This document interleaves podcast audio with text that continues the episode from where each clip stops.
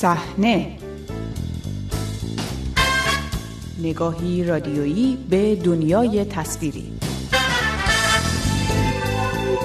سلام، به شماره تازه مجله هفتگی صحنه خوش آمدید. من بابک غفوری آذر هستم. در این شماره فیلم کشتارگاه را در گفتگو با کارگردانش عباس امینی بررسی می‌کنیم. با صحنه همراه باشید. سینمای ایران. فیلم کشتارگاه یکی از آثاری بود که در هفته‌های گذشته به دنبال شیوع ویروس کرونا و تعطیلی سینماها به صورت آنلاین پخش شد. فیلمی اجتماعی با بازی امیرحسین فتحی، مانی حقیقی، باران کوثری و حسن پورشیرازی که مضمونی درباره قاچاق ارز و مناسبات اقتصادی ناسالم در ایران امروز دارد. سلام تو سلام علیکم. چی شده؟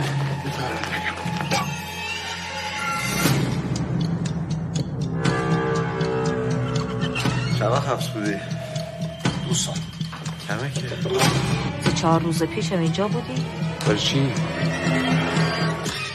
عباس امینی کارگردان فیلم کشتارگاه پیشتر دو فیلم والدراما و هندی و هرموز را ساخته بود که هر دو در بخش نسل جشنواره فیلم برلین شرکت کرده بودند. فیلم‌هایی با مضامینی درباره کودکان کار و ازدواج زودهنگام که تولیداتی کم هزینه با بازیگران ناشناخته بودند و می‌توانستند آثاری از جریان سینمای مستقل ایران محسوب شوند. آنچه که آنها را به کل از کشتارگاه متفاوت می‌کند. گفتگو با عباس امینی را با پیگیری دلایل این تفاوت از او آغاز کردم. فیلم کشتارگاه چهارمین فیلم منه. من قبل از اون در واقع فیلمی ساختم به اسم من اینجا هستم که خب به خاطری که هر دو فیلم در یک سال ساخته شد اون هنوز به نمایش در نیامده. اما در رابطه با سوالتون، فیلم والدراما و هندی و هرموز هر دوشون در واقع سعی کردن که یک معضل اجتماعی رو بگن. فیلم والدراما که در واقع در مورد بچهای بی‌شناسنامه بود و هندی و هرموز در مورد ازدواج زیر سن قانونی. خب توی کشتارگاه هم تمام تلاش من این بود که یک موضوع روز اجتماعی که همه داریم باش دست و پنجه نرم می‌کنیم. خب موضوع قاچاق دلار وارد وسعت موضوع و قصه‌های اطرافش خب حجم کار بیشتری می‌برد به لحاظ حتی لوکیشن، بازیگر و نوع ظرافتایی که تو خود قصه بود. در واقع این درخواست خود فیلم از من بود که در واقع احتیاج به بازیگر داشت، احتیاج به یه پروداکشن بیشتر داشت و خب طبیعتاً وقتی من میرم سراغ بازیگر به خاطر نوع هزینه هایی که حضور بازیگر برای فیلم ایجاد میکنه مجبور هستم به اکران داخل ایرانش حتما فکر کنم. اما قصه هایی مثل هندی و هرموز و والدراما خود اون حجم قصه ها باعث میشد که خیلی پروداکشن زیادی نخواد و متاسفانه توی ایران نتونستن اکران خوبی داشته باشن. به خاطر ورود به سینمای جریان اصلی بود که ناچار از تغییر در زاویه نگاهتون شدین؟ ببینید تغییری واقعا تو نگاه من رخ نده. من هر جا احساس کنم ضرورتی در واقع وجود داره نسبت به موضوعی که باید گفته بشه و قابلیت در واقع به زبان تصویر در آمدن داشته باشه حتما اون رو در واقع تبدیل به فیلم میکنم. خب موضوع دلار خیلی موضوع پیچیده و تو این سالها بسیار اقتصاد ما آسیب دیده.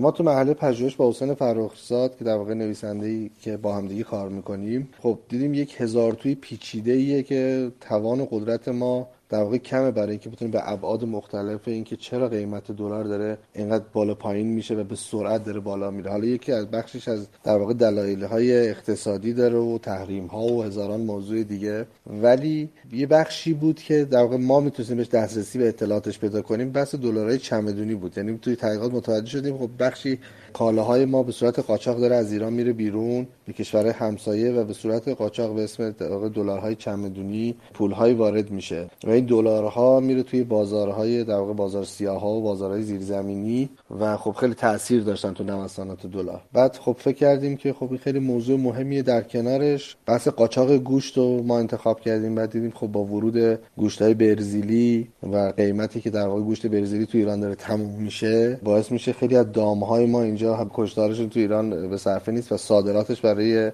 تولید کننده های دام به صرفه تره. خب این دو تا موضوع رو سعی کردیم کنار همدیگه تو این بستر بتونیم یه قصه بگیم. برخی اتفاقات فیلم و انگیزه های شخصیت هاش برای بیننده مبهم میمونه، از جمله قتل ابتدای فیلم تا همراهی شخصیت جوان فیلم با صاحب کشتارگاه. خب من همچین تصوری ندارم که خیلی چیزا مبهم میمونه.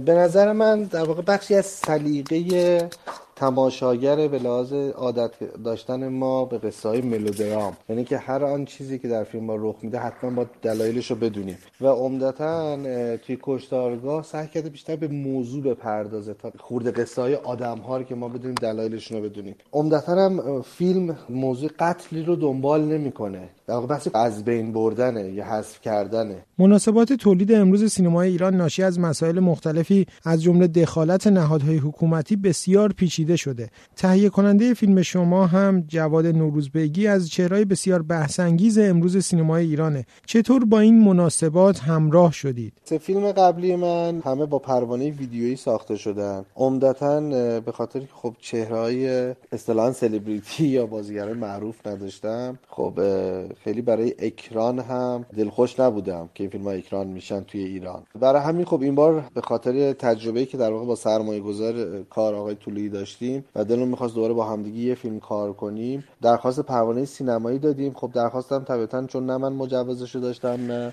خود آقای طلویی، چون دیگه با آقای نوروزبگی یک تفاهمی کردن که در واقع عنوان تهیه کننده وارد پروژه بشن. ولی تجربه من تجربه خوبی بود به این علت که خب مداخله تهیه کننده رو واقعا نداشتم خیلی و همون روحیه مستقل در واقع وجود داشت توی تولید و فقط به لحاظ اداری در واقع ما مجبور بودیم که اون شرایط ارشاد رو انجام بدیم بس بس پروانه ساخت و پروانه های دیگر رو. فیلم شما یکی از آثار حاضر در دوره پیشین جشنواره فیلم فجر بود که از سوی گروه قابل توجهی از چهره‌های فرهنگی تحریم شد. حالا که چند ماه از اون رویداد گذشته، به حاصل شرکت فیلمتون در جشنواره فجر که نگاه می‌کنید، از اتفاقات رخ داده راضیین؟ جشنواره فجر جدا از بحثایی که حالا حاشیه‌هاش، تنها رویدادیه که محصول یک سال سینمای ایران اونجا دیده میشه و تو میتونی به یه ارزیابی کنی. حالا این جشنواره با تمام حاشیه‌هایی که برگزار میشه و مداخلات ارگان‌های مختلف و مداخلات سازمان‌های مختلف و اینها، یه رینگی شده برای اینکه خیلی میان اونجا یه سری مبارزات میکنن واقعا با هم دیگه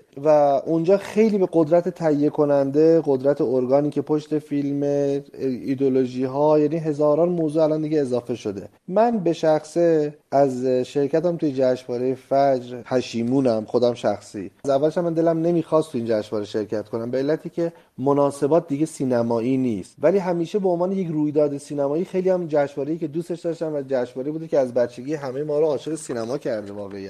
اما در سالهای اخیر انقدر من فکر میکنم که دیگه مسیرش از مسیر یک جشنواره فرهنگی هنری عوض شده و بیشتر جشنواره سیاسی شده و دیگه قدرت ها در واقع تصمیم میگیرن چه فیلم های اونجا جایزه بگیرن. چون یعنی کاملا فقط یه بررسی خیلی ساده بکنیم میتونیم بفهمیم چه اتفاقاتی افتاده در اعتراضات سالهای گذشته، داوری ها، از اون اعتبارش افتاده. پشیمونی من به خاطر این اون رفتاری که با این فیلم شد و به نظر من حق این فیلم خیلی از فیلم‌های دیگه که شرکت نکردن یا به نوعی دیده نشدن تو جشنواره، شاید اونا هم همین نظر رو داشته باشن در مورد فیلم خودشون. ولی در مورد فیلم کشتارگاه واقعا ظلم شد در حق این فیلم به خاطر بی‌درایتی مدیران اون فستیوال. در واقع این فیلم تو بخش اول، فیلمساز اول قرار گرفت که فیلم چهارم من بود و یک عمدی مدام وجود داشت که این عمد خود من واقعا نفهمیدم و اصرار بر این حرکت اشتباه. یه چیز دیگه هم که من اضافه کنم به این موضوع این که واقعیت اینه که فیلمساز کمترین سهمو داره به لحاظ قانونی برای شرکت تو این جشنواره یا انصراف از این جشن. یعنی وقتی تو فیلمی رو تولید می‌کنی به هر حال صاحبان فیلم به عنوان سرمایه‌گذار و تهیه کننده اونا تصمیم گیرنده‌های نهایی هستن و تو هم